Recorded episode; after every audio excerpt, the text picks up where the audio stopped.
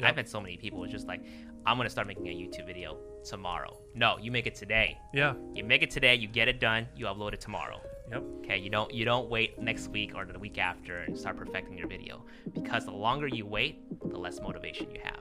So for me, I'm always acting on my motivation. Like if I'm inspired to do something right now, I'm gonna go do it. Otherwise, it's never gonna get done.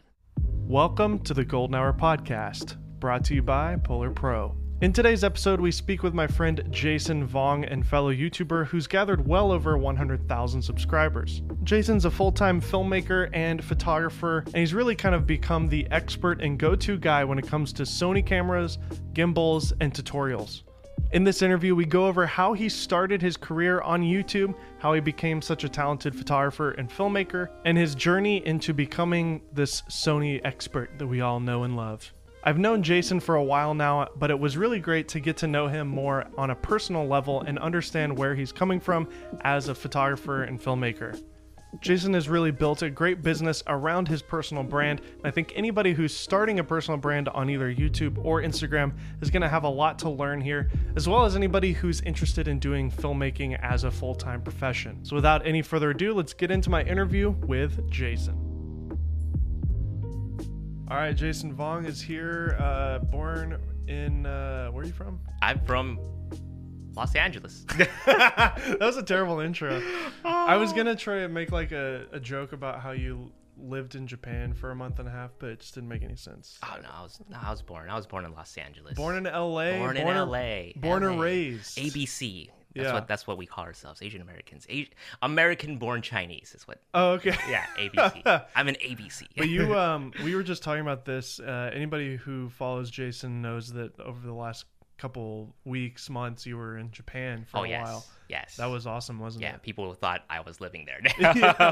They're like, "Oh, we thought you were living there," and I was like, "No, no, I'm only there for like you know a month So and how a did half." how did you like? Did you guys just save up a bunch of money and do that, or like did you have a friend that lived let you stay there, or was no, it cheap? we or? we actually did a really cool project. Um, uh, Zeiss was sponsoring it. oh, cool. and um, I don't know, it's a dream come true for me. Like I always wanted to like make content out in Japan. You know, I've always seen like some of my favorite Japanese YouTubers or or YouTubers in Japan, creators in Japan, always Mm-hmm. just like you know, hey, I'm living here. I'm just you know making this YouTube channel because I'm practicing my Japanese. But eventually, it led into this thing where they're just like out vlogging and they're showing off the, all the cool stuff It's so Japan. magical there. Yeah, and I was like, dude, I want to do that. Yeah. But anyways, back on topic. So No, um. fine.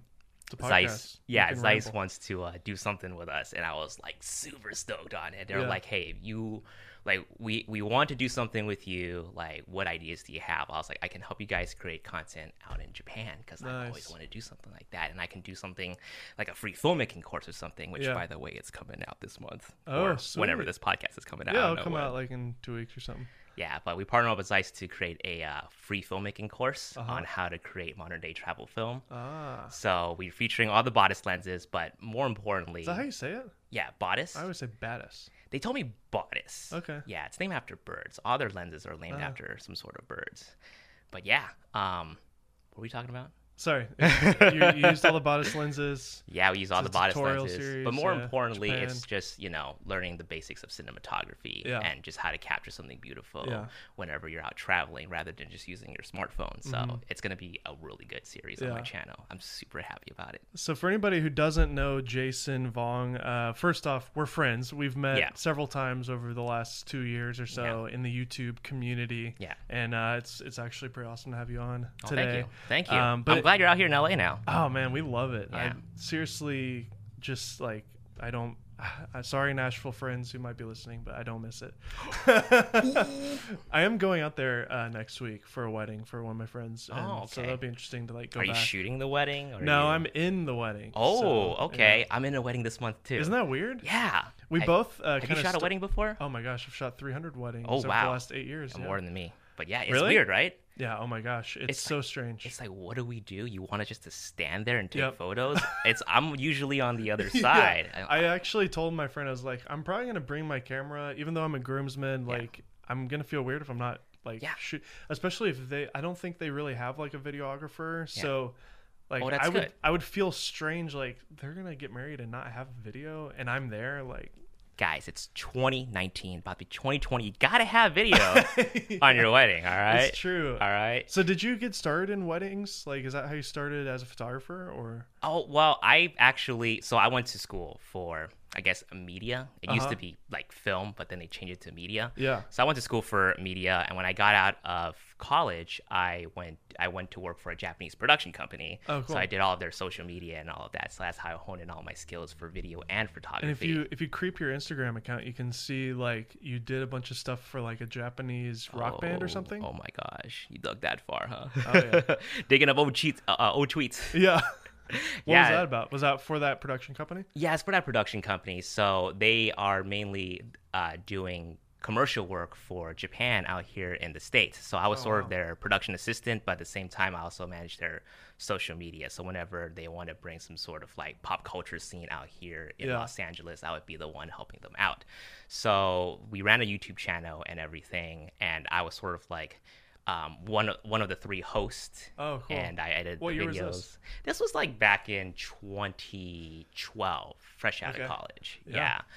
Um, I didn't actually start shooting weddings until 2016. Okay. Yeah, that's when my old college buddy hit me up. He was like, "Hey, I see that you're shooting, uh, shooting with a Panasonic GH4. How about you come help me shoot some weddings?" And I was like, "Heck yeah, I'm gonna come out and shoot some weddings with Did you Did you." start with video first? Yeah, so yeah, my whole background is uh, video first. Okay. Yeah, Because I always saw you as a photographer who became a YouTuber. Really Mm-hmm. interesting. I think a lot of my subscribers kind of feel that I'm like a, a video guy first because they're like, you don't, you hardly talk about photography topics. I mean, like when I started consuming your content about, I guess two years ago when the Sony kind of blow up happened, yeah, um, you were really at the forefront of that wave, yeah, and um, I will definitely want to get into that and Yeah. just how that's shaped shaped everything. But before you shot on Sony, again, if you creep on your Instagram account, there's a bunch of Canon cameras. yep. Canon, Panasonic, Panasonic. yeah. So, um, when we were talking about the whole time I was with that Japanese company, 2012. yeah, 20, 2012. Um, I did primarily videos, so I started off with a Canon T3i. That was like Mm-hmm. my first DSLR. Uh, eventually transitioned to the Panasonic GH4, which blew my Oh, yeah. I was just like, 4K, baby. 4K, Yeah. autofocus. I was like, this is awesome. But at the same time, I also got into photography as well. So my Gotcha. my passion for photography kind of developed for um, the the Japanese pop culture social media site because we were covering rock bands like we were talking about earlier. So I was shooting concert photos, which I love. I fell in love with photography Mm. because of concert photos. So I was like, oh man, this micro four thirds, you know, it's not really good in low light. Let me try getting a full frame Canon camera. So that's why I was like shooting with a Canon 5D Mark III Yep. and a Panasonic GH4. But I was like, this is kind of weird, you know. I'm shooting with forth. two different cameras, right? I was like, do I buy like micro four thirds lenses or do I buy full frame lenses? Like, what do I do? I started getting confused. So that's why I invested into a Sony camera. Yeah, I guess at that time the A7 came out, the A7S, the R, Mhm. the originals, Mhm, right? Did you go straight into the original cameras, or did you go into the Mark IIs? I went into the Mark IIs because Uh-huh. around the time the Sony A7S II was blowing up in the filmmaking Oh, yeah. community, you know, like you you will see it everywhere in like Facebook groups, and even my friends were shooting with the Sony Yeah. A7S. Well, it was a big deal because the first one didn't shoot 4K internally, and then No. the second one did. Yeah. So was a big deal. it was a huge deal. So my production company wanted to start doing their own production, like just some in-house stuff. So we invested into an A7S II, and I was like playing around with it. I was like, this is really cool. I think I'm gonna get an A7S II for myself. At the time, it was At well over three thousand dollars too. I think. Yep, yep. And then what I found out was um, there's another camera, the A7R2, which Mm-hmm. does 42 meg- megapixel photos. And here's the thing about the A7R2 that stuck out from the A7S2 at the time was that you can shoot 4K in Super 35 mode. Mm-hmm. So I was like, wait a minute, this is awesome because I have a bunch of uh, APS-C lenses that I was adapting on my GH4. This is going to be perfect. I can adapt my uh, APS-C lenses onto my A7R2 and still be able to shoot 4K in Super 35 mode. so I Like the went, Tokina 11 to 16 and Yes. the 18 to 35 Sigma. yes, yes. All the lenses that you would be using on a GH4, I like adapted to my Sony Yeah. A7R2. I was like, this is amazing.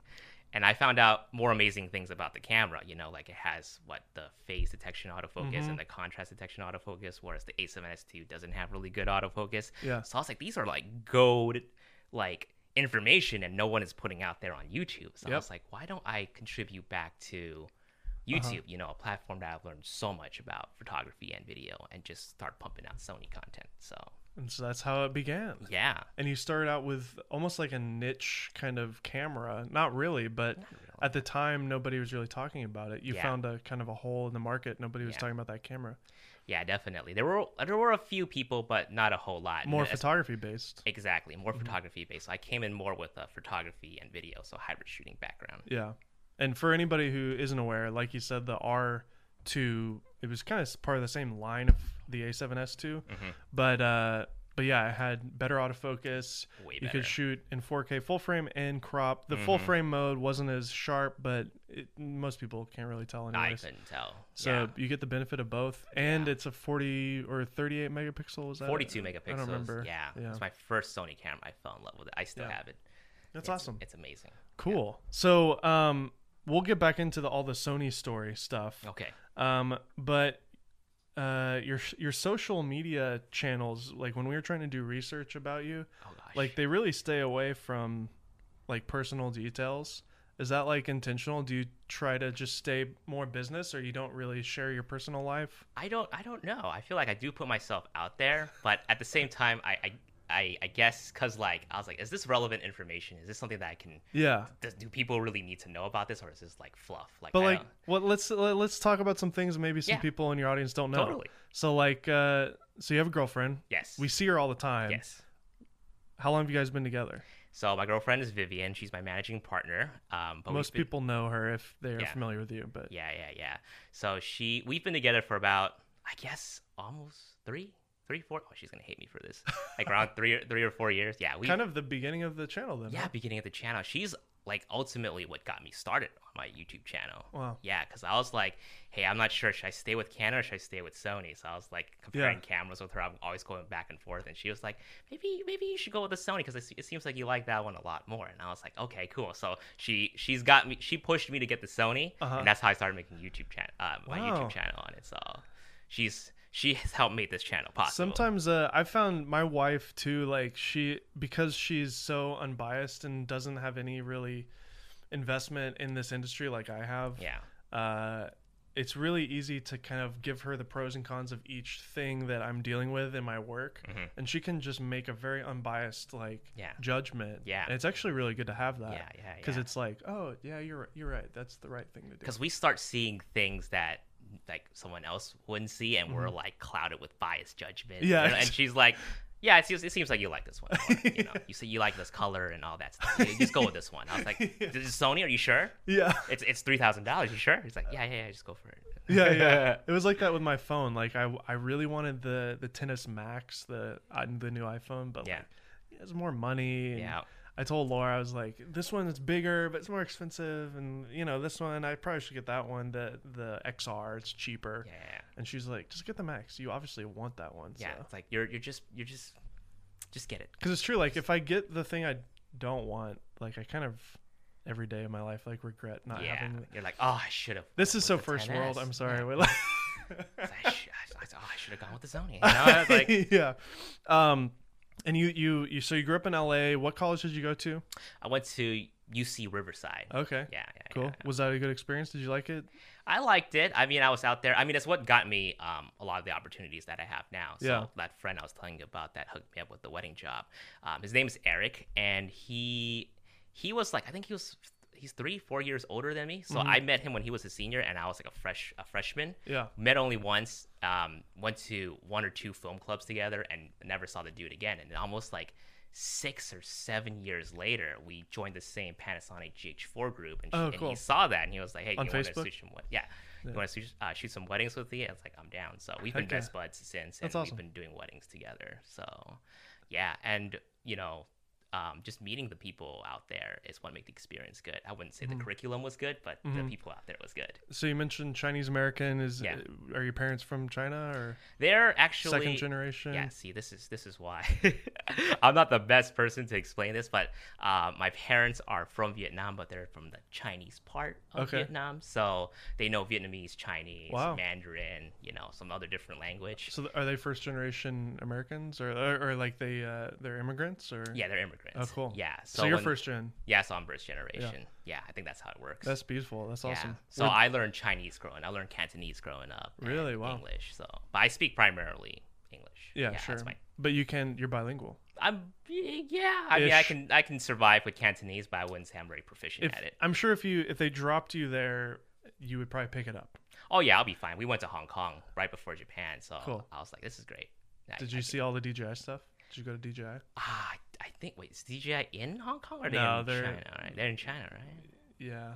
I don't know. Do you have uh, brothers and sisters? I have a half brother. Okay, Yeah, yeah, yeah, yeah, yeah. cool. And uh see, like I can't I'm not getting any like cool stories here. What's your half brother like?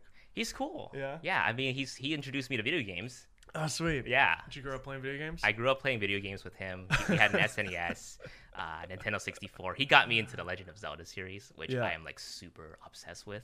oh my I went gosh, to. E3 like last wait this week. I went to E3 this week. Last week. It was this Uh, week. Yeah. It was literally this week, and I went. I lined up. I stood in line for two hours to play the new Zelda game.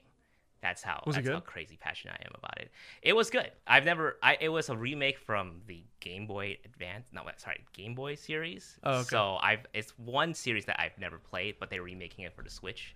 So I'm like super. Do you own a. Switch? I own a Switch. Yes. Do you own the PS4?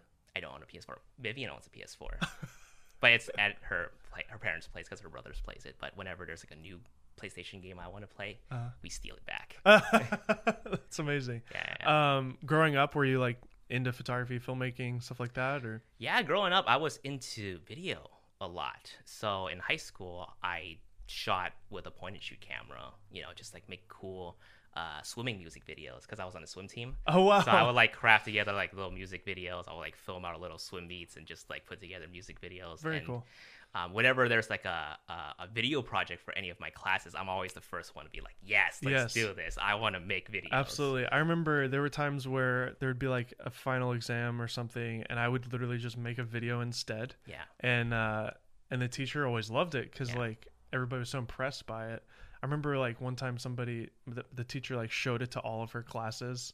Like look what look what Dave did Yeah. for his exam. Yeah. And I was like, that was so easy. Like took me ten minutes and But the important thing was you had a lot of fun. yeah, exactly. Yeah. I, re- I remember like um, in history, it was 10th grade history. I forgot what, what the subject was. It was like world history or something like that. Our teacher was like, yeah, for your for your midterm and for your final, just make like a the video reenactment of whatever happened in history. And a bunch Oh of my, my friends and I got together and just like recreated like a bunch of, I don't know, like some of the wars. We just had a we just had a bunch of fun. Yeah. or like you remember back when um this series called Red versus Blue with like Halo and they're like Oh, yeah. doing, they're like doing all the, the the the animation through the video game. We did that too. We're just Yeah. like let's just let's just create a world history thing with with uh, with the Halo characters. It was just fun. It was just it allowed us to be creative and it it ultimately spiraled me to have a passion for videos. Very cool. Mm-hmm. Um, so straight out of college, you're working for this Japanese production company. Mm-hmm. Did you like that? Was that a good job? I had a blast. Yeah. I, I loved everyone there. They were so supportive. Give me some Yeah. stories from that. Like, I mean, it just sounds so wild and Well, Like- what do you want to know? well. Like, I mean, what were you doing? I mean, you, I saw some picture. If you go creep on his Instagram, you can find some Japanese Mhm. rock bands. Mhm. Like, I mean, what was that like? Did you work with some like celebrities in Japan? Yeah, yeah, we did. So, um, again, it primarily the Japanese production company is um, they do client work for Japan. You know, whenever they need to make a commercial out here in the U.S., they would totally do it. Um, I was a PA for that, production assistant for that, so I'll assist with anything between like bookings or just sort of like ho- uh, um, locking down a venue or Uh-huh. a spot or whatever for them. But I was mainly hired to do their social media, Uh-huh. you know. So they wanted to expand on their pop culture content like anime, Japanese music, Yeah. you know, anybody that's coming in town, like a concert that I would have to go cover for that. I think when I started with them, they only had like a blog, but then around that time, like 2011, 2012, YouTube was a huge thing. You Yeah. know, like businesses were getting into into making YouTube videos and stuff. So I pitched to them. I was like, I will help you guys make a YouTube channel and we would just do some cool things. We would make Yeah.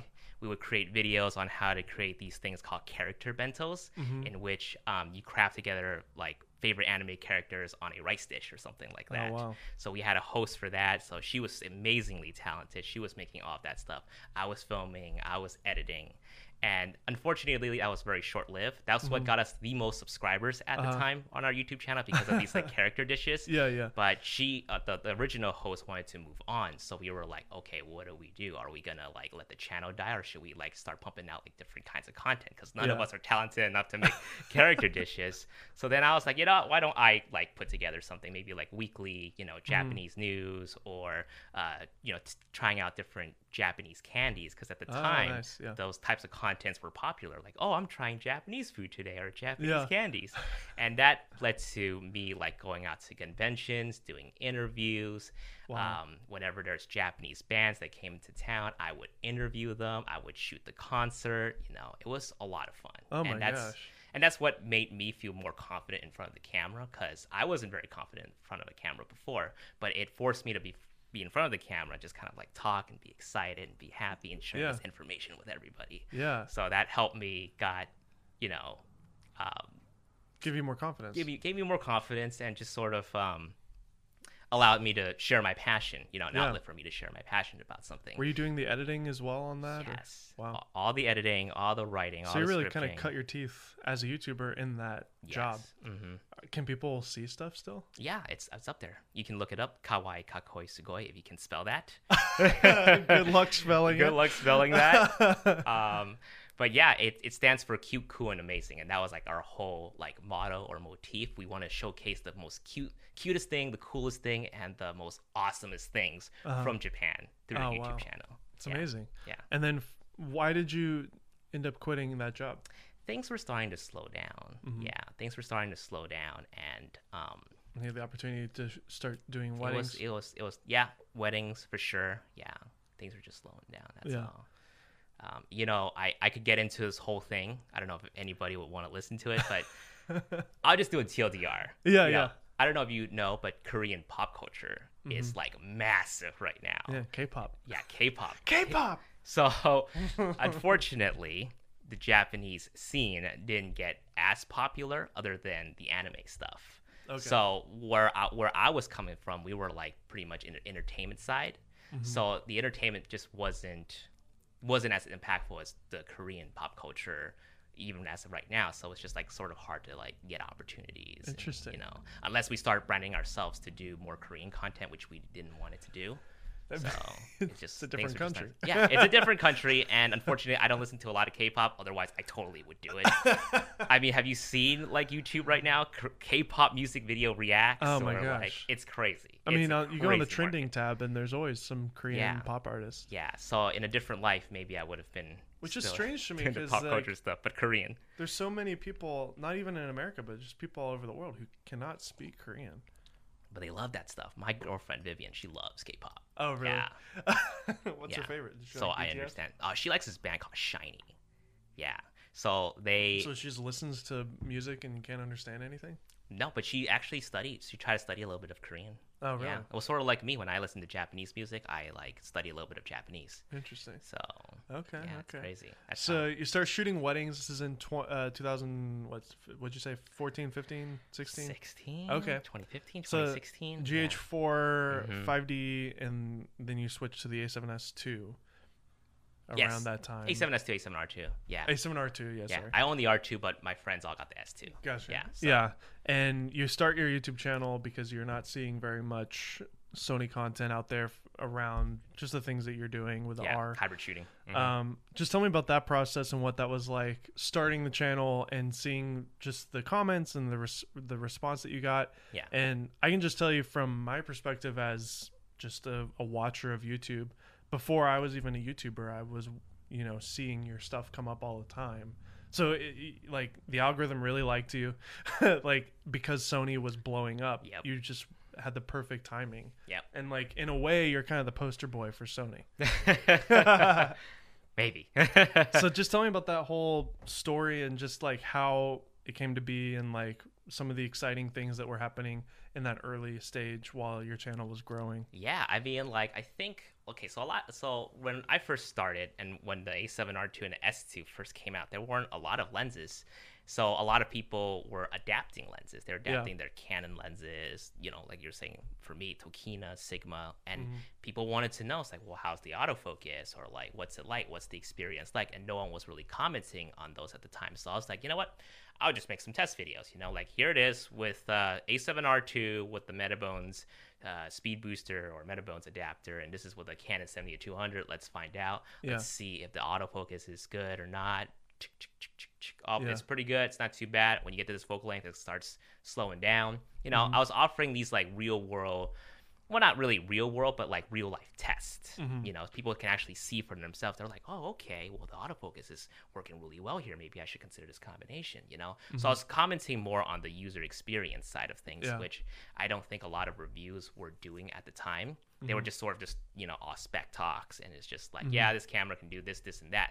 But how is it like in a real world situation? So I was like yeah. putting the camera, I was setting it up. I was like having Vivian walk back and forth. We're like, okay, well, the autofocus is tracking really well you know, and all that stuff. You know, showcasing yeah. those real moments to people so they can actually see how the camera mm-hmm. works would work for them. Yeah, and kind of, I mean, it was like three years ago, so that was like kind of the height of Casey Neistat vlog time, right? Yes. I so like, super obsessed with Casey. Neistat. Oh, me too. I think everybody was. yeah. I was really inspired by him and Gary Vee and like everyone. Yeah. That whole kind of sure. time is just yeah. like I don't I don't watch Casey as much. I don't listen to Gary as much anymore. Yeah. It gets but too overwhelming, right? It's, uh, well, it's Gary. Like, it's like I know Gary. I know. I just need to do it. Just please yeah. stop yelling in my ear. I know exactly. You have those AirPods on. You're just listening to his podcast. yeah, exactly. His podcast with terrible audio. yes, I remember the, when he first started. Right, it's just like those echoes, those pitch. Yeah, it's like yeah. you can tell he's like talking on his phone mm-hmm. in his microphone, like in a hallway. But that's something that I really respect. Yeah. And that's something that like got me like rethinking my whole channel. I'm just like, yeah. yo, this guy is not making things perfect and he's still racking up the views. He's still he's still loved by so many people. Yeah. And he's putting out awesome content because first and foremost, awesome content has to be the forefront of your yeah of your same video for Casey. Piece. The quality yeah objectively could be seen as low, but yeah. when you really look at what the videos, the vlogs that Casey Neistat was doing at exactly. the time, they were actually really high quality. Exactly. But the camera itself was low quality. Yeah, you know? exactly. So, but his I, composition, his editing, his exactly. performance, it was the all storytelling. It was all top notch. Yeah, it was very top notch. I remember when DRock was first shooting Gary's vlog, and I was like, oh, I thought I thought it was all right. You know, it's pretty shaky camera movements. But as time went by, because he did it daily for Gary, his cinematography started to improve. His his everything started to improve. Production quality started to improve. Audio started to improve. And I was like, wow. Yeah. I was like, I'm just sitting here complaining when I should be just, you know, just doing the thing and mm-hmm. just putting out the practice out there, just putting in the work yeah. and just get better that way. So with that said, like was that part of why you started being more consistent on YouTube? Because yes. you were just driven by that? Because when I first started on YouTube, I think everybody else is maybe you have the same feeling as well being a perfectionist. Yeah. You know, it's just like, oh well, it's not perfect. Yeah. Camera's a little shaky in this one spot, or the autofocus mm-hmm. is pulsing right here. It's it's just oh, let's just scrap this whole thing. Because we come from a more, you know, production yeah. production side. Right. Mm-hmm. Exactly. And it's just like why well people don't really care about this. You know, it's YouTube. It's it's in some sense it's a little bit raw. It doesn't have to be too polished, but yeah you know good enough to watch and be entertained by yeah and but then you have people like uh, austin evans you have people like uh, jonathan morrison oh. marques brownlee you know the team li- crispy yeah i mean team the crispy. the list can go on with these tech channels that yeah. are producing stuff that looks like a professional tv show mm-hmm. um, do you think they don't need to do that I think they they were doing it at the time because it's what gave them the edge and it's what made them stick out. I think mm-hmm. YouTube goes through like different phases. You know, obviously there was a huge daily vlogging scene. Yeah, that's I don't think is really po- like yeah, it's the thing now. It's like other things are popular on YouTube. But at the time, having that production quality was what gave them the edge and sort of like got more eyeballs to them, and they sort of built their empire on that. So Linus Tech Tip, MKBHD, Jonathan Morrison, it's something that they did that they stuck around doing, and it's and it fits into their whole um, motto and motif. You know, they're like, hey, we're tech guys. Obviously, our stuff's got to look good on YouTube. Yeah. so it, it makes total sense for them. Yeah. But but for us, I think like you know, it's a little bit. It's okay to be a little bit loosey goosey about it because Yeah. then you know, ultimately, people who are watching us are just creatives who are aspiring to do what we do, and Mm-hmm. you know, they want to they want to have that feeling of hey. I'm able to create something like this. I don't need a fancy slider. I don't need a giant red camera to do Yeah. what you know to be a successful YouTuber because these are the same guys who are shooting with the A6300, A6400, who are still you Yeah. know making amazing content, still attracting a Yeah. lot of um, audience. I saw in one of your videos that you have a cinematic coming out soon uh, that you're editing that you shot when you were in Japan. Yeah. Do you like to kind of, you know, you do your reviews? They're more loosey goosey, like you said, Mm-hmm. but then the cinematic is beautiful and it's really well made. Do you do you find value in kind of showcasing what you can do? Absolutely, absolutely. I Does think, that give you more credibility? I think so. Yeah, mm-hmm. totally. Because I, I feel like a lot of people sort of see us as just like YouTubers, as just cranking out content, you know, Yeah. on, on our chairs in front of a computer. But we're so much more than that, you Yeah. know? We're able to be creative and make something cool out of it. Yeah. It's just unfortunately those creative things don't have the necessary SEO or those Yeah. keywords that Well, would that's what I was get the say. Is like you don't get any views on a creative piece no, that's that's the thing. You're right. You're just like unless have- you're Sam Kolder. yeah, you have to like bait people in and just like, you know, you can't just have a wedding video with the bride and the groom's name on it. You got to have something like this speech will make you cry or something Yeah. like that, right? That's the thing. You got to play the game sometimes. totally. Yeah, but then this one it's not going to be like any baity title. I'm just going to put like simple Japan cinematic shot Yeah. on Sony A7 III. And- so I'll have a little bit of SEO at the end for the tag. Sure, and you and you have like you have a a good base of people. I'm sure that just watch anything you make, anyways, right? Like a yeah, decent amount. those are my MVPs. My Right. MVPs. I, every time someone comments first on my video, I'm be like, "You're my MVP, bro. I You love it. Awesome." Or notification squad. Like I don't do the whole notification squad thing like most people do. Like notification squad ch- uh, check in or something like that. People just like send me like DMs and uh, Instagram stories, just like I'm watching your video, notification awesome. squad reporting, and I'm like, dude, bro, you guys are like my MVPs. It's so amazing. like I love you guys. So let's talk about the the kind of the hit and when you started to realize like, oh shoot, like this is actually working. This can become my new thing, like my job. hmm Uh, what was that point for you? You know, was it a year ago, two years ago? It was two years ago. I think a lot of my friends, like, well, especially like um, Eric, my my wedding partner, and Vivian, they were just telling me like, you have a lot of potential in this. I think you should just Yeah, maybe try it out, pursue it. Especially with the things that were slowing down from my last job. It's just like maybe you should, you know, just kind of jump forward, just kind of go for it and see where it takes you. Mhm. So it was a very scary thing, you know, just having to be like, okay, like this is something that I want to move on to. How do I do it? yeah, I wasn't even making a lot of money at the time Mm-hmm. from YouTube. That was like the most scariest thing, but you know, we just kept hammering. Were you on. doing affiliate marketing at that yes, time? Absolutely. Were you doing absolutely. it like with international and like Genius international? links and all? Yep, yep, Okay, yep. so you were making a little bit, but not a ton. Trust me, you you know how expensive rent here is, right? yeah. right, right. Yeah, you, yeah. you know, when you first started, that wasn't covering the bills. That wasn't paying half the rent. So yeah, yeah, yeah. on top of that, we're gearheads. So I'm just like, oh yeah, you know, I'll just pick up this two thousand dollar lens, Yeah. two thousand dollar body. Oh, you know, I'll just buy this, buy one. It's like I'm like losing money from doing this. yeah, So every anytime I see like these tech YouTubers just like buying like five thousand dollars Mac Pros and iMacs, I'm like, how are you doing this? How are you not bleeding? Yeah. How are how's your wallet not bleeding? So Well, Ah, you would yeah. think that they have a lot of overhead. yeah, yeah. People think YouTubers are rich. We're like, we're not. Yeah, we're Some of them like aren't, but- yes, some are, but Well, Ken, we had Ken on uh, from Austin Evans, and he said his first job ever, he was actually in basically interning or potentially going to work with Jonathan Morrison, but Austin was there because they share an office, and Mm-hmm. so he was like, yoink. so that's how, yeah. So Austin ended up taking Ken, Mhm. but Ken's first job was uh, was the MacBook, uh, just the MacBook, the super thin one. Yeah. Just came out, and Jonathan said, "Hey Ken, can you go to the Apple Store and go buy eight MacBooks?" Uh, and so he was like, "Okay." So he had like this credit card, and he's like, "I'll take eight, please." they and they uh, they were with the What's Inside guys, and they cut it open, and they did a couple of tests on two or three of them, and then they did reviews on the other three because there's different colors, so they had to have each color. You know, Oh my god. so like at the high level, stuff like that happens. you yeah, know? yeah, totally. I mean, like for me, it's just like I had to I had to buy I, I did a I recently did a, a MacBook Pro review just to test out Premiere Pro, right? Yeah. And how it was running.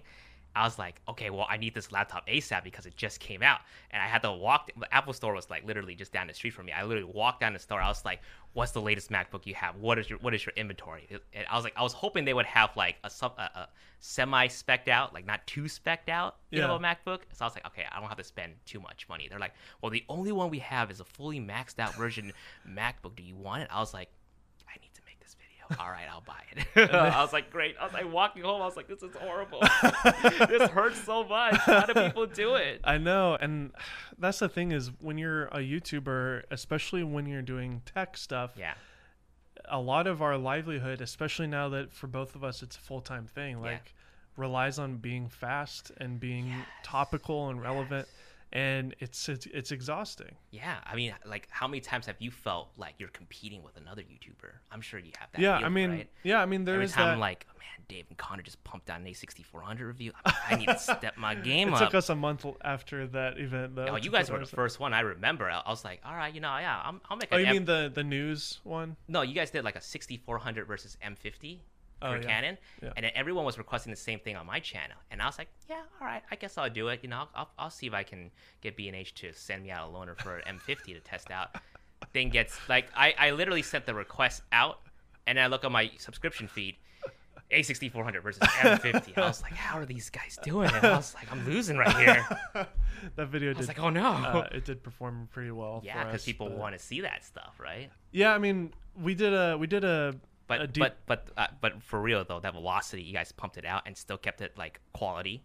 It was amazing. Oh, thank you. It was super cool. we'll see how it goes now that I'm a solo YouTuber. Oh my gosh! A lot I'll, of I'll help you out. Yeah, a lot of the quality is because I had Connor by my side. So well, yeah, let's start collabing. so what happened when like Sony actually reached out to you, and what was that point when like you started getting stuff early?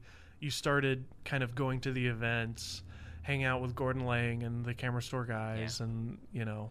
they're they're DP reviews guys now. Oh, but at the time they were. Oh, yeah, that's Jordan and uh, um, I felt like I transcended. Nah, I'm just messing. It was it's amazing. It's also very surreal at the same time because anytime I'm at these like press trips to like talk about a new product Mm-hmm. and I'm just hanging out with everybody I used to watch and Yeah. I still do. have you met Kai? I have not met Kai. Kai's I- amazing. I, want to meet Kai. I met Lok. Oh, he's so great. Too. Yeah, he's amazing. But Kai and Lok are from uh, uh, what was the DigiRev TV. yeah, Digital Rev. Yeah, Yeah. Mm-hmm. they're they're awesome. They're totally cool. Um, I feel sorry for the Instagrammers who are listening to this that don't know any of the context that we're talking about. oh snaps! I thought this was. That's the thing, right? Instagram and YouTube is two different worlds. yeah, it's so true. But anyways, so you go to these trips and you're like It's so surreal. almost Yeah. same for me. Like I get still starstruck when I Yeah. see, you know, like I met iJustine on the Sony event that Yeah. we went to, Yeah. and that was the first time I ever met her, and I'm like, you're like so freaking so famous cool, and, right? and cool. And she's so like she and Jenna are so down to earth. Oh yeah. They like respond to my Instagram story and they comment on my post and I'm like, oh they're, they're, they're commenting on my stuff. This is crazy. this is oh my yeah. anytime yeah anytime they comment on my stuff or like respond to my story i, I was like. Oh, I met Jenna just comment on my stuff I was, like, so. I was like I met Philip Bloom at NAB this year, and that Oh. was for me. That was kind of like you know, i'm too scared to approach him moment. yeah that's the thing like uh, on these press trips i'm like these are the people i watch my you know learning photography and stuff like that And they These the welcome you celebs. in. they're rock stars You know, Yeah. they, they welcome you in, and it's like, oh, cool, you're Jason Vong, like, yeah and it's like, they're like who are you you're the Sony guy. How often do you get that? The Sony guy, um from them or from other people just in general. in general yeah um do you like being I- the Sony guy? i guess i Are mean you- like i i What happens when uh, you know, hypothetically Fuji makes something better and it's like it's the amazing? end of my career i'm telling i'm well i think it's Fuji for life i think or Sony for life? so Sony for life. Um, you know, it's just I think I want I've always wanted my content to be more tailored to education. So ultimately, Mm-hmm. at the end of the day, whatever people are watching for me, albeit that it's titled something with Sony, is that they're gonna get more valuable information Yeah. from me rather than just gear. It's more gonna be like, hey, this is what you can do with a 50 millimeter, 35 millimeter. Here's Mm-hmm. what you can do with the audio stuff. It's just it's titled Sony. You know, and you're wearing an alpha shirt in Yeah. your thumbnail or Yeah. your title. or your uh, your profile pic is you wearing a Oh Sony yeah, I Alpha rock shirt. that. You know, I rock that like I'm Superman or something. yeah, exactly. Yeah. Um, but yeah, so when did Sony start actually communicating with you? I think it was uh, right right around the time the 24 G Master was about to be launched, and then they were like, "Hey, you wanna come check this thing out?" And I'm like, That was in San Francisco, right? "Yes." Mm-hmm. Got to meet like- Jared Polin. Fro knows Yeah, Fro. Fro knows, dude. Fro is like the guy that I used to go to a lot for Yeah. YouTube, and I'm still scared to approach him. I'm like, "Oh my god, dude, I can't." I was like, "Vivian, that's that's Fro, that's Fro. I listened to this podcast. Like, I learned Yeah. concert photography from this guy." I didn't tell him any of that. You know, I didn't want to come off as a fanboy, so I'm just like, "Sup, Jared? Nice to meet you." You know? But yeah, so that was the first event that you went to. From Yeah. that point on, you know, once you're Yeah. in, you're kind of in and start getting invited to stuff. and knock on wood, you know. and the the race begins at that point. You're you're given Yeah. an opportunity to see something. Um, maybe you have a couple of days, and then the embargo is lifted. Mm-hmm. Um, what's that like? Kind of being a process, being in the process of that, and explain to somebody who doesn't understand that. Yeah, so it is super stressful. I'll tell you that. I think a lot of people has to have this misconception that ah, Sony's flying you out. You guys are having a vacation. I'm like, no, no, we're not having a vacation because we gotta like, we on- we're only given like maybe like, if we're lucky, half a day to shoot with the new product, mm-hmm. or worst case scenario, just two hours. So it's like, well, I can't do all this test that people want would want to see.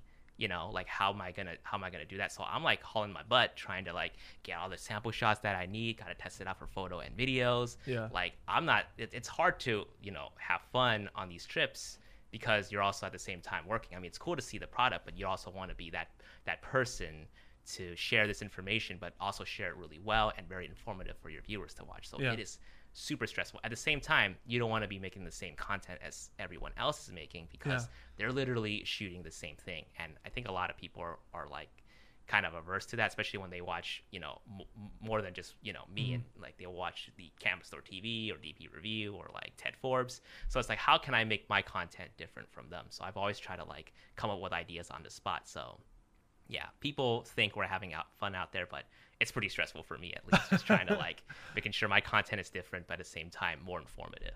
Yeah. Yeah. And then when the when the time comes where you're allowed to share it, Oh, that's that's it at- even more incredibly stressful for me because like, like do you ever find yourself hitting export like an hour before the embargo lifts? Mm, no, I haven't done. Okay, sometimes if we literally there That's are how times. I always am. Literally, by the way. literally there are times where it's like you you have until this before the you know embargo lifts to finish up the video they, they don't make you do it but it's just like hey this is this is when we're going to announce the news if you guys want to have your video by then you know cool if not you know whenever so for me it's like well obviously you know again going back to like being the first ones to have that video up you know you gotta make that deadline right? So for me i'm just like scared because i'm like what if i accidentally upload the video but hit publish first uh-huh. before the embargo? So i'm super stressed out. I'm like always tense. I'm like checking my video back and forth. Okay it's privated it's privated it's privated it's privated oh no it's public it's public you know Yeah. like freaking out. Because sometimes when you hit publish and nobody else like published their video you're like did I Was I did I allowed to? mess up the date? Yeah. like what's going on? No one's uploading their video, and then like 30 seconds later, it's like all the videos that populate. Yeah. So do you? F- so here's my theory on this. Like, I don't, I don't know if it's worth doing that anymore. Maybe if you're a smaller channel, under smaller, being under five hundred thousand, like maybe we should still try to be first. But like, there's so many people that post the same video. Yeah. Is it better to do it like the day after? I think ultimately, like for me, I find like when I first started doing all this, like you know, um, Yeah. um, pre-product launch or whatever, you know, it's just like, yeah, I got to be the first ones. But then I, I realized at some point, I'm just like, well, you know what? People come to watch me for what I know, and they want to hear my thoughts and my opinion. So I've, I've done a good job establishing that already. You know, people will always come back to me relying on me on Sony content. So Yeah. I shouldn't stress to be the first one Yeah. to have that information, but just someone that can convey that information well. Yeah. So, and we see this in like, I'm sure you've seen it too from Kai. Kai doesn't release his the videos first. No. He uploads it maybe like a day after, but he still racks up more views than I do. Mm-hmm. It's because people want to see his take on Same it. Same for Caleb Pike. Like he just posted his review of the uh, XT3. Yeah. You know, Yeah. and, then I'm sure it's going to perform really well yeah. because people literally want Caleb Pike's Yeah. interpretation of like this thing. because he's done so well with Yeah. reviewing cameras they're like well this is the guy that i'm going to go Yeah. to for camera same as for me people pe- people want to come to me because this guy does a lot of sony stuff i can take his word for it Mm-hmm. because if i start reviewing fuji it's like no one's going to take me seriously right Although, if you do, you compare other cameras ever? i want to but i feel like again this You're going whole to be biased. it's not so much of me just being biased it's that people are going to perceive me as biased whatever i'm going to Gotcha. say they're just going to be like As I just did. yeah you're gonna you're gonna be biased about it like no matter how objective i, I, I Mm-hmm. want to be and can be Yeah. you know people are gonna be like you're a sony guy like what are you doing Yeah. here like when the gh5 launched right i talked about it on my son on, on my channel and people were like you're a sony guy why are you talking about gh5 Let me ask you this. Um, I don't think this at all, but I'm just going to ask it for the sake of people who m- would want to, me to ask this. sure Does Sony pay you money? no So you're not paid for by Sony. You don't get a monthly check from Sony. no Okay. I, I if there's money to be had They do let you uh, use equipment uh, early. well yeah well, for these press trips you know Yeah. we get to play but we can't take it out Exactly. of it. we can't take it outside Um, there are So- exceptions. You know, for me, I think you got one. You know, they gave me an RX 02. They gave me it. Yeah. It. I, think- Um, I, I wasn't sure I was supposed to return it. I know, same. Usually we have to return stuff. Same. We don't get to keep it. Yeah. But I, I sent an email to Nicole and I was like, "Do I get to keep this?" And she's like, "Yeah, yeah." So, oh, cool. All sweet. right, I'll cool. put it on eBay right away. I was like, I, I had it back. I had it in a box and everything, but I completely forgot about it. So I was like, I don't know if I'm supposed to return this. you know? but no, we no, we don't. I don't. I don't get paid. Like I think a lot of people think I'm an official Sony ambassador, but I'm not official. But Mm-hmm. Yeah. I, I do at times do projects with Sony, which is awesome. Like I did their whole RX100 um, vlogging campaign, which you'll see my face on their website as Oh, well cool. as Best Buy apparently. oh wow, Yeah, I, I hadn't seen it yet, but someone sent me a, a an Instagram story like, dude, dude, your videos on Best Buy. That's like, very cool. really? That's cool. But you're not an official Sony ambassador. Is that what they call it? I well, okay, so Alpha shooter. So Sony has two different sort of ambassador programs. As far as I know, they have the Sony Ambassador. I think they have Sony Artisans is what they call it. So these are the photographers and uh, filmmakers with you know experience under their belts, you know accolades and you know photography awards. I think then, uh, they, uh, we interviewed Chris Burkard, and he is a Sony ambassador. yes, uh, yeah, Or artisan. Sony Artisan, and there's there's Sony Collective members, and those are the the peeps with the you know huge social media following. Gotcha. So they have those two separate programs. I'm I'm not a part of any of those programs, um, but then I do get you know we get to still do cool stuff with Sony, which you know I'm super blessed and happy with. You know, if you were asked to be one, would you say yes? um, probably not, just because um, again, like Is there money attached to it? I don't think so. They just give you free stuff, maybe, or No, I, the, the their They just put you ambassador program would still have to pay for the year. You okay, know, yeah, like make like, it a discount or something. Yeah, a little bit of a discount. See, everyone thinks they get we get free gear. We don't get free. I know that's the thing that We annoys me. We don't get free gear. We get free loaners. Yes, loaners for sure. Like if I if I need like a lens for like a comparison, like I would hit up like you know Sigma or Sony, Mhm. and just be like, hey, can I you know borrow this and you know make some test videos out of And it? And then uh, they're I've more than ha- they're more than happy to. yeah, and I have a deal with B and H. They let me borrow stuff. Yeah. you know, uh, our friend Greg Farnham from Lens Pro to Go. Yeah. He's I don't know if he talked to you, but like He sent me the Sigma. yeah, he's wanting 24, yeah. he's wanting to send YouTubers more stuff through Yeah. Lens Pro, which is great. So um, once you get into YouTube, you can eventually get to a point where you don't have to shell out cash anymore to review stuff. Mhm. That was which always is helpful. that was the frustrating thing was like you I kind of had to have a liquid of about three to four thousand dollars. Oh, five for me. Yeah, Yeah, it's it, that's it just like constantly buy return, buy return, buy sell on eBay, Yeah. buy sell. Here's the problem. I, I have issues returning the stuff because I'm like, damn, I genuinely like this. I, Yeah. I'm gonna keep it. like the whole MacBook, I was like, dang it, I have to keep it now. Do you still have it? Yeah, I well, okay, so I I'm working something out with um the the Apple business team, and just be like, hey, can I just return this one but get the version with two terabytes, Mm-hmm. which costs the same amount of money? And they're like, yeah, totally. Do you edit in Final Cut? No, Premiere Pro. Okay. Yeah, I'm a Um, s- I'm a hard-headed Premiere Pro guy. Why is that? I just I grew up learning with it, and it, it took me forever. It took. It, it was so hard for me to get into Final Cut. It's a great. It's fantastic. Fantastic. Don't get me wrong. Did you use Final Cut for a time? Never. It's I'm, I've always X. been Premiere. Okay. Yeah, but I've used Final Cut for about six months, Mhm. and I made a whole video about transitioning to Final Cut. Oh, really? and um, yeah, I just couldn't get used to it. Okay. It's it's great though. It's everything fair. runs fast and everything, but I'm just like, what? Yeah, I just mean, this is, uh, this thing right here. It's a 2016 13 inch base model. Yeah. I paid a thousand dollars for this computer. Final I, Cut. I run my entire business off of it because of Final Cut. Yeah, it's great. It's I shoot everything 4K, 10 bit, everything and on you this. get and you get people and I have people yelling at me on the internet. It's like you just use Final Cut. What, what are you doing? Yeah. Get a MacBook. You Well, I that." wanted to post a tweet the other day because like Matti posted a switching to PC video, like Everyone is Chris doing Hau, that. Sarah Everyone is doing. And I'm like- and there's us, right? It's just like, yeah, this is still great. yeah, but I'm also like, just instead of switch to PC, switch to Final Cut or Resolve. Either one, pick one. Oh, yeah. Both of them run better. I want to try Resolve next. I heard um I heard some podcasts with the developers of the new Mac Pro, Yeah. like from Apple, and they said just wait for fall because they were asking about Premiere. They're like, "How is Premiere on the new Mac Pro?" They're like, Mhm. "It's great. We've been working with Adobe, and they said we're gonna Adobe just wait. Adobe's gonna have some updates in the fall that will make it a lot better." Okay, I'm I'm excited now. So, yeah. I'm super excited. And I did see, because I, watch Max Yurie, Yuryev's Max is comparisons all the time. Yeah. and like I don't know what happened. I guess there was an update in Premiere like a month or two ago. Yeah. And it seems to be better. It's still slower, but it's, better. oh, significantly. Like his benchmark is just like that line is like this long, whereas everything else is like this. yeah. I'm like, ah, It's doesn't really matter. sad, isn't it? Because It is. the the Adobe's a great company. They make great products. Yeah. It's very you know I love After Effects. I've always been an After Yeah. Effects fan. Yeah. But uh, you know, you look at what the iPhone can do w- with uh, AR now, Mhm. and it's like it's doing it on device Mhm. immediately, and like Adobe After Effects, even on a beefy machine, is really slow.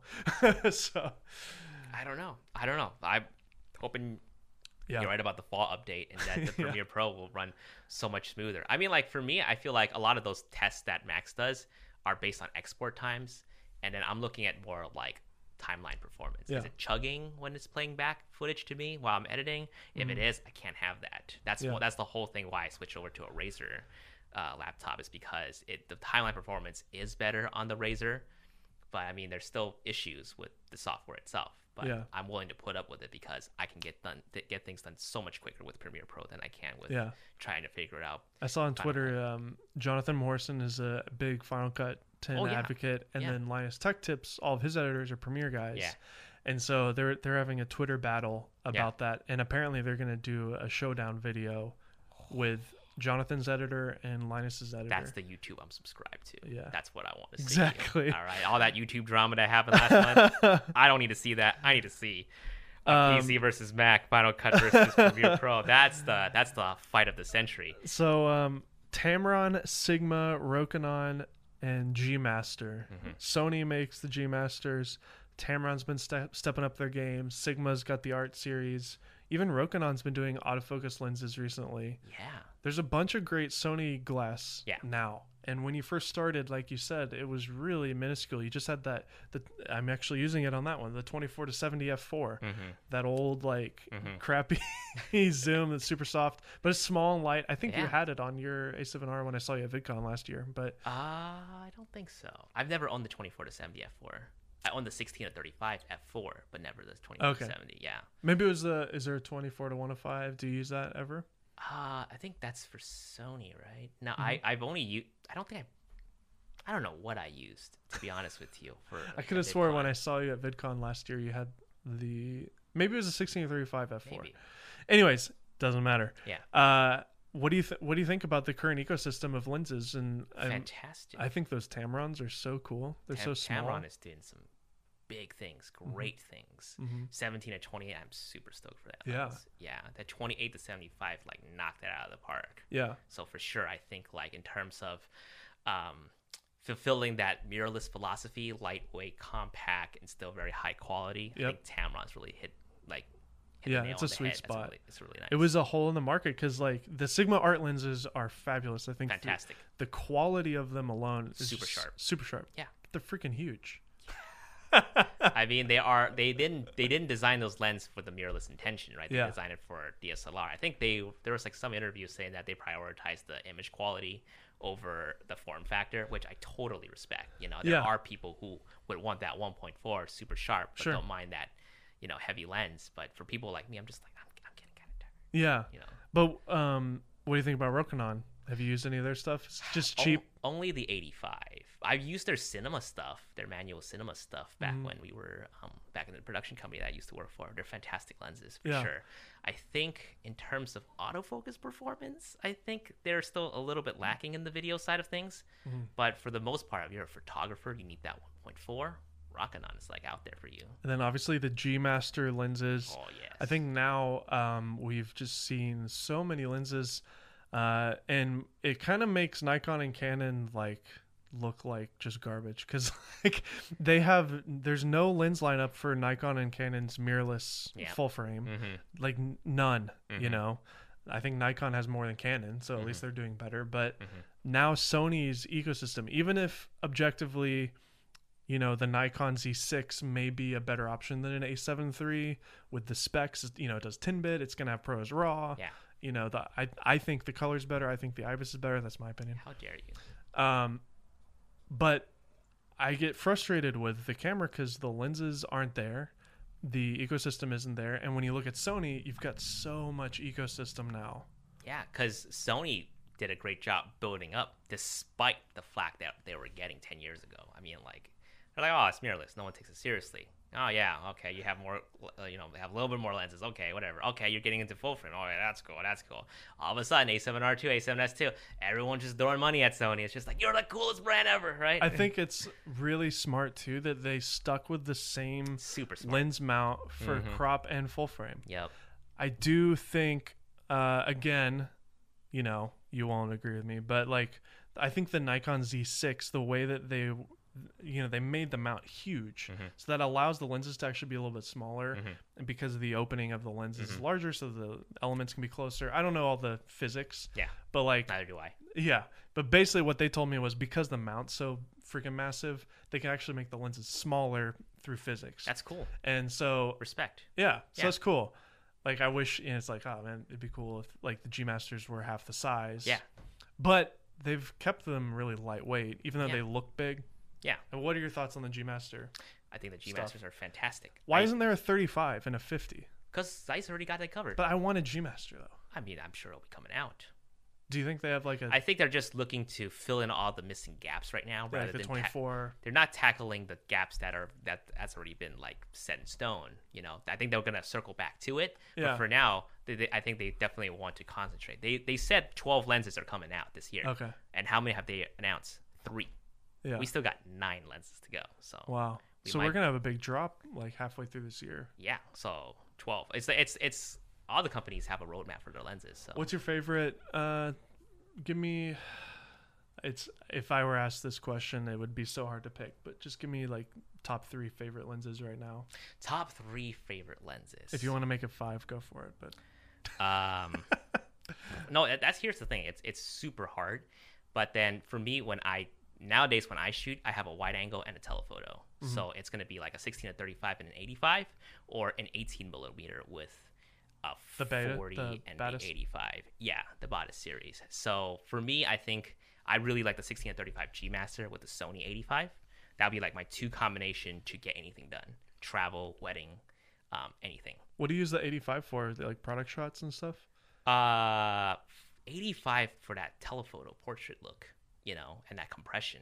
You know, that's why I like about the 85s. It's like my favorite lens for. Is that G Master? No, I don't use the G Master. I use the Sony 85 1.8. That's the one Really? that I own. I'm gonna switch over to the Zeiss Batis 1.8 Uh-huh. 85 because Is there a G Master 85? yeah, there is the Okay, that's what I 1.4. thought, they yeah. have a 1.4. I had Why- it before. Why not? then- Why do you? Uh, Because when I did the test between the 85 1.4 and 1.8, like there is a difference for sure. There's a difference, absolutely, but I couldn't tell. Yeah. So I was like, the price you know, difference is massive. Price difference is massive. Um, The the size. the size is mass. Uh, you know, there's a difference. But for me, I was just like, you know, I don't mind the 1.8. You know, I shoot I shoot video as well. The Mhm. video autofocus is a little bit faster on the 1.8. Really? This is the one to get. I'm gonna. And it's smaller. Yeah. I bought it and I sold my 85 1.4. Never looked back. Nice. Yeah. Yeah, I think um, the the 28 uh, was a f2. Yeah. And the 85, those two, like you could get by with just those two lenses. Oh, absolutely. You know, you can do your your to camera piece on a tripod with the 28. It's wide enough, uh, and then you do your close ups with the 85. Yeah. And they're small, compact, fairly affordable. Yeah. Um, that's what I love about Sony is you have not only um, the high end with the G Master, but you have a lens like the 28 that's just a gem of a lens. It's Yeah. small, perfect price point in my opinion of like high quality, but not you know it's not like a budget $150 Nifty Yeah. 50. Like it's actually decent, but it's small. I'll be honest. I've never used that lens. Really, I haven't used the 28 before. I've heard so I've uh, I've never used it either, but I have a lot of friends that have.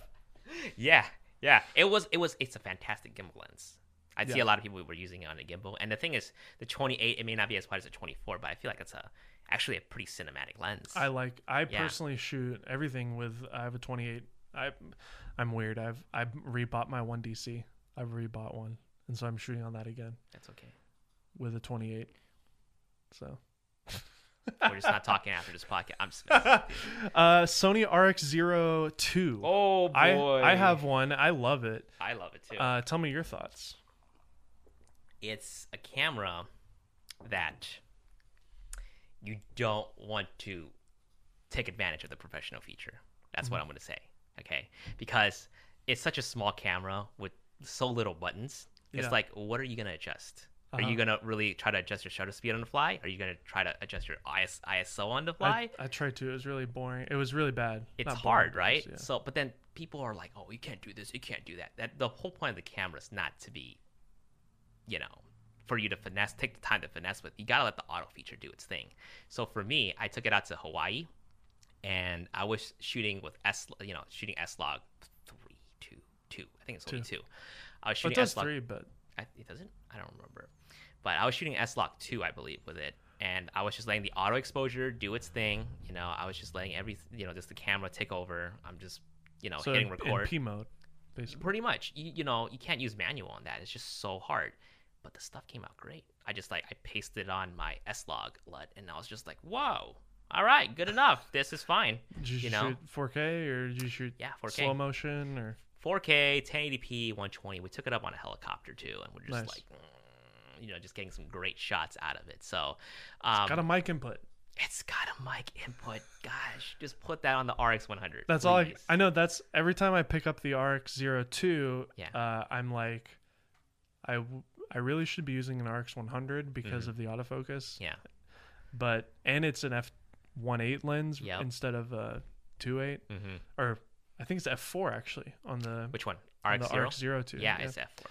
So um, when you're shooting outside, it doesn't really matter. But you know, but it's like, but this has a mic input. yeah. It's a it's a fantastic It's little fun, camera. Yeah. Yeah. Yeah. Um, do you prefer shooting APS-C or full frame? Full frame. Yeah. But if APS-C came out with 4K 60, Before. yeah, I'll come up. Because like at the time when the A7R2 and the A6500 was out, my A6500 was actually my main camera. Yeah.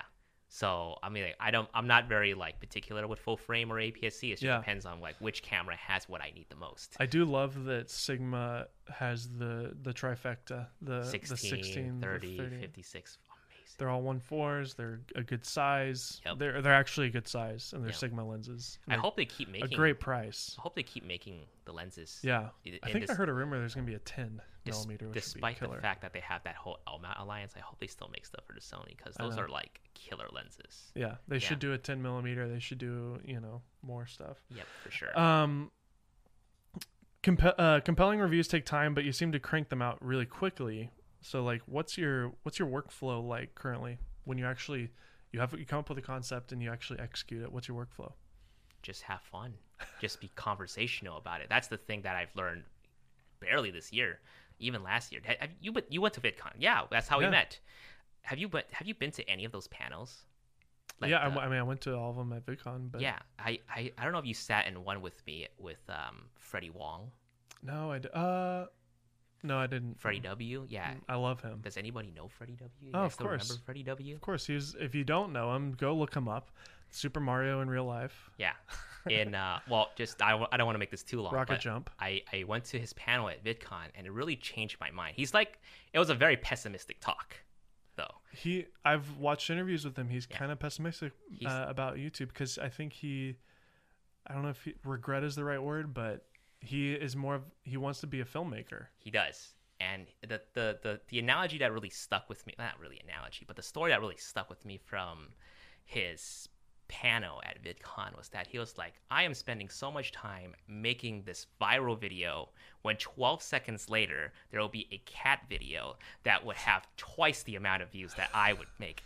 And nobody would remember the content that I made. That's what he said, something like that, something along that line.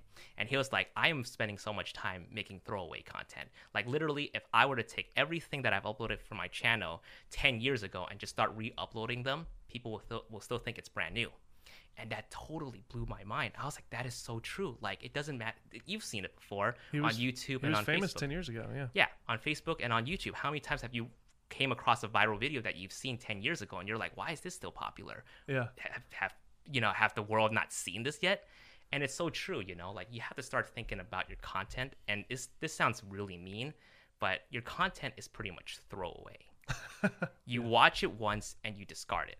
And you know there's me and you who is like who are trying to make these these perfect these content. Mm-hmm. but at the end of the day it's just like you're gonna have to repeat yourself a lot. You're gonna have to make your next video pre- pretty much regurgitating some of the same information you made from the last video because there will be other people out there who who have never seen it before Yeah. so it get, it's gotten to the point where I'm just like, you know, I'm just gonna be conversational about it. You know, whenever I'm reviewing something, I'm just like, look, I'm gonna bring up a little bit of history. I'm gonna talk about something that I've talked about in the past, but just kind of re reintroduce it in this next video in Yeah. case there's someone else who's watching it that's never seen me before. So another good example from Gary Vee is that we always watch his stuff. It's the same information. He says the same thing. He repeats the same thing. It's just packaged differently. Yeah. So for me, it's just like, look, you just got to be conversational on YouTube. You know, Mm-hmm. these are the people that watch you. You know, they want to be engaged and they want to hear what you have to say. That's Mm-hmm. good. So for That's me, it's good just for me like, to hear that. yeah, because I'm right there where I've been doing this long enough now to where I am repeating myself. yeah, And you know, for example, I'm finishing up a review I did on the Canon EOS RP, hmm and it's uh, just a, a diluted EOS R. Yeah. Or like a M50. okay. And when I'm doing the review, it's like this is the exact same camera, pretty much. But there are other people out there who's never. That, that are not even part of the camera sphere. They're just Yeah. like, well, I, I kind of want to check this out. Let's see what he has to say. hmm So it's just having that conversation with like Mm-hmm. your audience rather than just Yeah. you know. And you know, there the truth is too. Like I remember when the A7 III first came out, everybody did a ton of reviews on it. Mhm. So I decided not to do a review on Kinecta, and I had a ton of people say like, "Why didn't you do a review on that?" I'm like, "Well, there's literally like a hundred videos." And it goes back to people wanting They're like, to "Well, hear I want to see you say it." Yeah, they want to hear what you have to say. Yeah. So Well, my I just yeah, send a link to your video. Yeah, we're sometimes right. Like we just like we get caught up. We get so caught up with what we see that we start not seeing what other people Uh huh. see for themselves. Plus, we're know? reading rumor sites, you know, so we might it's be like, how the. do you not know this? There's it's on the rumors, right? Yeah. But people don't know. There's nothing worse than like seeing somebody like uh, Peter McKinnon or somebody else who's really way ahead and they say something that's so horribly wrong about a tech thing. Mm-hmm. I'm like, don't you know? It didn't you read Sony Alpha Rumors two weeks ago? Like when they announced this thing? Yeah, I'm like, no, I guarantee you he didn't read that. I mean, he, he's he's. I mean, like we're I'm guilty of it too. Sometimes like information just slips by. You, Oh, you yeah. never know. And you know, thankfully, they call you out.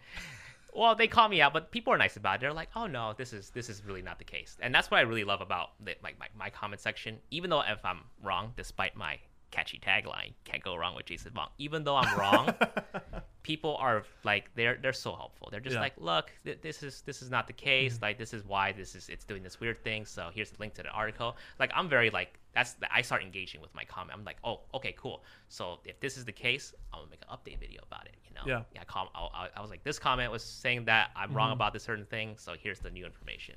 So I learned things like I don't I don't know everything about Sony, nor do I know everything about you know the camera itself. So it's mm-hmm. always helpful to have that community to Yeah.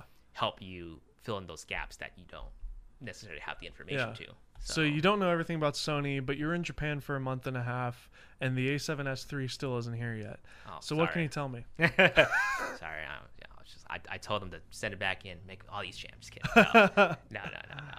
I don't know anything about the A7S. III. Speculation wise, uh, I can say for myself that you know if you like what you saw with the Panasonic S1H, I would assume that it'll be similar.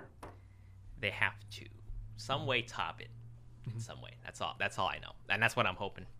Yeah. They're subverting our expectations. For anybody who's out of the know on the S1H, 6K, uh, 4K 60 full frame. 5.9k. Yeah. So we'll see. So how many how many weddings do you shoot a year at this point? I think I shoot about ten at most. Okay. Yeah, it's just been crazy busy with like other things too. So wedding is not my full my main thing anymore. You know, Yeah. obviously like YouTube doing fun cool projects, doing educational content on my YouTube channel. Mhm. So those are definitely what's it's what's taking up most of my time. I still like to do weddings. I love shooting weddings. I think it's super fun. Yeah. Um, other people may not feel the same way. I like shooting weddings. I don't like editing weddings. Yeah. So- Do you have an editor We do. He just recently left? left, or he'll sorry. be editing his last wedding. So, and he's so cool too. He, I was like, dude, this guy's editing weddings better than I did, because I was editing all all the stuff before. But then this guy came in like fresh, uh, fresh perspective on on how we shoot and like how, and just seeing him edit is just so awesome. But Yeah. we definitely need to. Do you have an editor an for editor. YouTube? No, I'm looking for one. Okay. Yeah, Um, I how hate many? editing. Me too. Yeah. how many? Edit, how many videos do you upload a, a month? I try to do twice a week. I try to do twice a week. Yeah. So about eight videos a month. Yeah. Is that doable? Have you been able to pull it off? totally it's totally doable and that it goes back to the whole like having not being a perfectionist perfectionist about your videos so you can have i think one or two really polished content and maybe the rest that are like mediumly polished and one that's not so polished and Yeah. that could be like just straight up talking to the camera with no b-roll Mhm. But Maybe, you just have to find that balance you yeah. know? If, if there's a rumor or something that's, ju- you know, something that just was announced, you Mhm. can just do a, a talking, just read the news basically. yeah yeah and yeah Input And- your thoughts. Exactly. I try Yeah. not to do that too much because I know there there'll be other people that will be doing it. So I'm the type of person, excuse me, to like to have hands on on things before I talk about Mhm. it. Sometimes you can't really do it, but Yeah. for the most part, I try to at least have some sort of first hand experience before talking about it. Yeah. So for a lot of people who might be wondering, what is your like go-to gear package right now What do you mean by gear package? that you're shooting your YouTube videos with? oh, okay. Mm, I think with the Zeiss Batis 40, all my product shots. But again, going back to what I love the saying, 40 millimeter focal length. It's great. I know it's fantastic. But going back to what you were asking me earlier about the the lenses, 16 Mhm. 35, 85, those are like what I what I can do for Mhm. sure. Make a full YouTube video or even um, making. Do you use a monitor? Yeah. Which one? So I use a small HD to look at myself. Mhm. that sounds so narcissistic. The uh, focus. yeah, this fo- the focus. I love how it auto flips now. Yeah. Yeah. It auto flip. Oh, you mean like the image? Or so when you f- when you flip it, it auto mirrors itself Yeah. when you flip it. I like that. That I was like a lot. request that I Yeah. gave them. I use I use two monitors, so small HD for my YouTube stuff, but then whenever I need to record tutorials, I use the Atomos Ninja Five. Yeah, so you Yeah. could just go forever. Yeah. No cutoff. Well, just to record the back of my camera. That's that's pretty much. Oh, gotcha. the, yeah. so you're not actually using. I'm not using it for like the 10 bit Okay. 422 ProRes RAW purposes, but So gear aside, what are what are some of it's just other things that pe- people might not know about you? I don't know what do people want to know. I'm a huge introvert. You um Yeah. you go to a lot of conventions for like anime. For you were at E3. Yeah, Like you didn't have to go there for a gear review. You went there for fun, right? I went there for fun. Yeah. So Yeah. you're you're a gamer. Not really, but it's a You're- nice distraction from all the stuff that I'm doing right now. you like the culture and the stuff in it, right? Yeah, I know. I mean, like, I'm a nerd. I like playing video games. I've I'm always, a nerd, but I don't play video games. I don't like games. like a like a different like a different sense of like nerd or geek, right? yeah. But then I don't know. It's just for me. It's like I need an outlet of some sort that's away from the camera stuff. Yeah. Because I'm like so invested, and I'm just like oh, I'm getting drained from this. So yeah. on YouTube, I will watch gaming content, or like Yeah. I would play my own video game. I'm starting to play video games again. It- I wasn't That's playing good. it before because I always thought these are a huge distraction. I'm gonna, it's gonna stop my productivity. But I'm just like, there has to be some sort of outlet Yeah. for you to just kind of ease your mind off of work and just like play video games. And your girlfriend, you know, you guys go on dates and stuff. Like that's good, right? But she talks to you about work, right? Yeah, a little bit. Yeah, I My mean, we're, wife- we're trying to find a balance. My wife has no involvement in my career at all, That's other than the fact that she's married to me and I pay for stuff. But um, so when I'm with her and with you know I have a son, I've got a one and a half year old. Like it really has helped actually to separate because when I'm with my little boy, like I'm with him playing with Legos, you Yeah. know, and that's very different. no joke. I have mad respect for you Oh, and for everybody that has like kid yeah, and, and a Caleb. Pike, you know, he's got I'm just like, how I are you guys? two or three kids. Like, how are you guys making content? You know, like it must be so difficult to find that time. like I'm just sitting around, just like, oh, I'm not doing anything. You know, I'm like I'm playing video games, trying to take care no. of myself. But then, It's just different stages. yeah, but I was it- talking to uh, you guys are cranking out content at like 5 a.m. in the morning. Sidney Diongzon. yeah, I know, right? Sydney's great. Yeah, I was talking to uh, Ted from Aperture about this, and he told me because he's you know he's got a girlfriend but no kids, and he told me the same thing. He's like, all the people I've met that have kids, for some reason, they're more productive than me, Yeah. and I was like, honestly, it's just because you have to be. It, like Yeah. it, it is a physical thing that like. Whether you like it or not, like I have to be home and be a good dad, otherwise my kid's gonna grow up and have daddy issues. Yeah. So, Mad, yeah, mad respect. so like I can only work in this subset of time, you know. Yeah. Some, I mean, someday that will definitely be me in the future. Yeah. But then it's just like I'm, i looking at it right now through like your guys' lens. I'm like, I don't know how I can deal with this. you know, I'm like, I feel like I'm really You lazy. figure it out. I feel like I'm really lazy. I'm wasting a lot of time. So I'm just like, man, if Dave and Connor can crank out that video in like a day while taking care of a kid at home, I'm like, I have no excuse You to be like lagging editor. behind, right? Get an editor, man. I'm trying. Um, Does anyone want to be an editor for Jason Vong? what are some trends that you're seeing on YouTube right now that are different than the vlog and like the MKBHD stuff? Maybe it's because of what's going either it's either what's going on on YouTube or maybe because of the, the few videos that I've watched that YouTube suddenly is like recommending to me. But YouTube drama, Oh yeah, the- all the drama stuff is just popping up on my feed, and I'm just like, I don't, I don't really need to see Yeah. this. But I feel like that's That's what's, everywhere. What's going on right now? If I need to look at anything trendy, I go to PewDiePie. yes, so good. so it's just like he's like talking about YouTube drama. Like, that must be PewDiePie and. Philip DeFranco are my go-to. Like any Yeah. n- news that's going on. So. Yeah, so I feel like YouTube drama is like the trend now. Oh yeah, yeah. Like you have to like call out beef on somebody and get get like massive amount of followers or lose a massive amount of followers. Yeah. But yeah. So I. I I have this dream to make a uh, a camera rap battle. Okay. and uh, I'm I'm transitioning my I have a personal channel Mhm. uh, as well as Kinecta, Mhm. and I've unlisted every video on my personal, and I'm gonna start over and start from scratch. And I'm wanting to do comedy sketch stuff Good. g- centered around tech and gear. Good. I had And- that same thought too. Really? Yeah. Well, But I'm not gonna do it though. But so I really want thought. to have like I would love to have you be the Sony guy, and we'll have a whole rap written for you, and you could be the Sony guy. I can't rap, but I'll try. Well, I mean, yeah, I mean, it'd just be fun. You'll you'll just you'll just Are you down? auto auto tune it for me. You know, whatever you need to do, just make me sound good. Would you be down to do that? Yeah, as long as you make me sound good. Heck yeah. Um, let's wrap this up. cool. Anybody who is starting fresh, this is like the go-to question. Oh boy. How do they start as a Just do. YouTuber? Just do it. Just do it.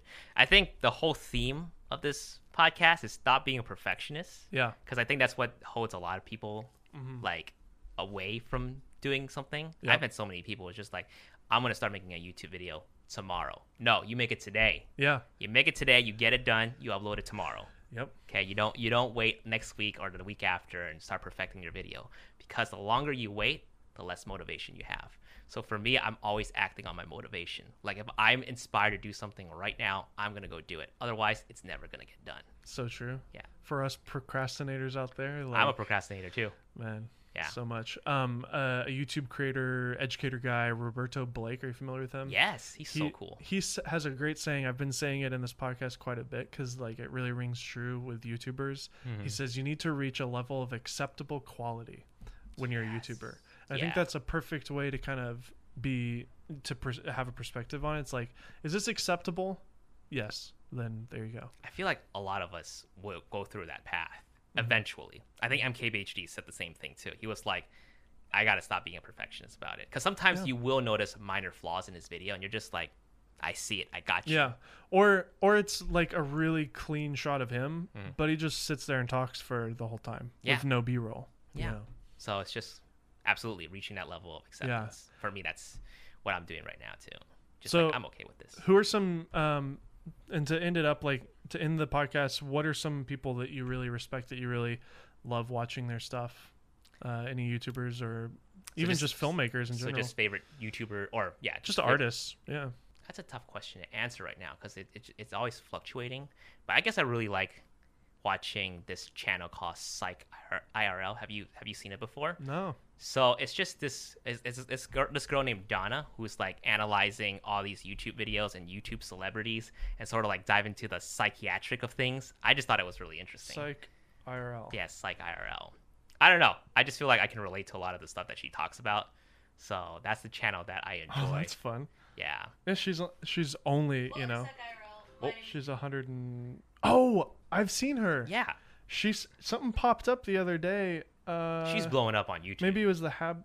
Oh, body shaming H three versus Trisha Paytas. I don't think I've seen that one I saw the Casey Neistat. What the end of the Casey Neistat style reveals about YouTube. Like, it's actually it's not just the way you described it. Might come across like she's just a React channel, but it's more uh like Vox Media kind of like she kind of like edits it really well with like voiceovers and Yeah, yeah, yeah. Like almost like a study on yeah. like YouTube YouTube personalities, celebrities, and I don't know. I just I'm I gonna- was I'm upset. gonna give her a subscribe. yeah, watch her stuff. I was watching her stuff the entire time I was in Japan. Like I just like load it up and just like leave it in the background worthy.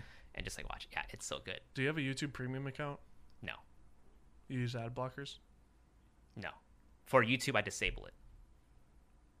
Oh, Yeah, so I don't use it on YouTube. so you watch YouTube ads? And I watch YouTube them. ads. Yeah, because I know I know what's it, what it's like. Doesn't drive you crazy?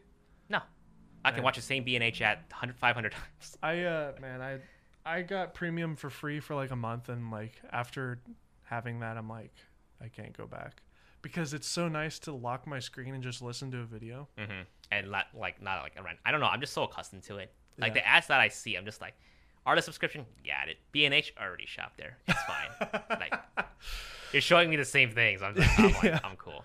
But, cool. Well, yeah. what's uh what do you got going on over the, you know, just next couple months so people can look forward to? um? I'm going to Yosemite this weekend. Oh wow, just- fun. Yeah, just for So by the time this comes out, you will have already gone. Yeah, probably. yeah. Um, I really want to do more travel and um, make pieces on education, especially what we did with Zeiss. Mhm. Like any type of sponsored content that I get or Mhm. sponsorships that I get, I would always try to make it into like an educational piece, something that's like, hey, it's not a blatant advertisement about products.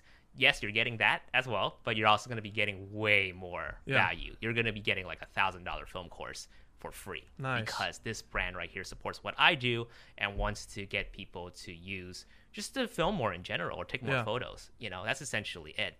So I mm. want to do more of that stuff. This year we want to focus a lot on Asia, so we went to Hong Kong and Japan. I do want to go to maybe Taiwan or Singapore before the year ends It just Man. make some crazy good content. So much there. fun, isn't it, to Yeah. do all that? And we just got to find a brand that believes in what we do and just sort of like, hey, Yeah. yeah, we'll use your stuff, but we're gonna make it into an educational piece. Love it. Are you going to continue to pursue just doing, you know, what you're doing just at a larger scale? Do you like what Yes. you're doing right now? I love what I'm doing Yeah. right now. I mean, like sometimes I, I get scared because I'm like, I don't know how people are gonna receive this or like how well the reception is. But then at the end of the day, it's just like, look, if I can help someone out, Yeah. good enough. I feel like I was talking to my wife actually last night. I was like, I feel like at any moment the rug could just be pulled from underneath me. Like, I oh. can't believe that I'm doing what I love right now on YouTube.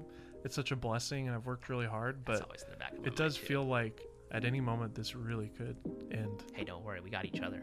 Yeah. Yeah, if anything goes down, we'll start a wedding company together. Let's do it. Let's do it, man. Well, thanks a lot, Jason, for coming on the Oh, podcast. Thank you. Thank you for having me. It was me. a blast. I'd like to thank Jason Vong again for coming on the Polar Pro Golden Hour podcast. You can follow him on Instagram at Jason V Media and check him out on YouTube at youtube.com slash Jason Vong. Even if you're not a Sony shooter, I hope you could take away a lot from my interview with Jason. And even though Jason does work with Sony cameras a lot, everything that he's talking about still applies to almost everybody. We're also posting video clips of this podcast on our YouTube channel. It's just Polar Pro, search Polar Pro YouTube channel on YouTube, and you can see all the highlight clips from the show. You can actually see video of me pushing up my glasses, drinking coffee, and talking to guests. Once again, I'd like to thank you guys for listening to the Golden Hour podcast, for being fans, especially if you're at the very end of this podcast. Jeez, it's a long podcast. Listen all the way to the end, the bitter, bitter end. Man, you're a super duper fan. Thank you so much for listening. Once again, I'm Dave Maze. This is the Golden Hour podcast. See you next week.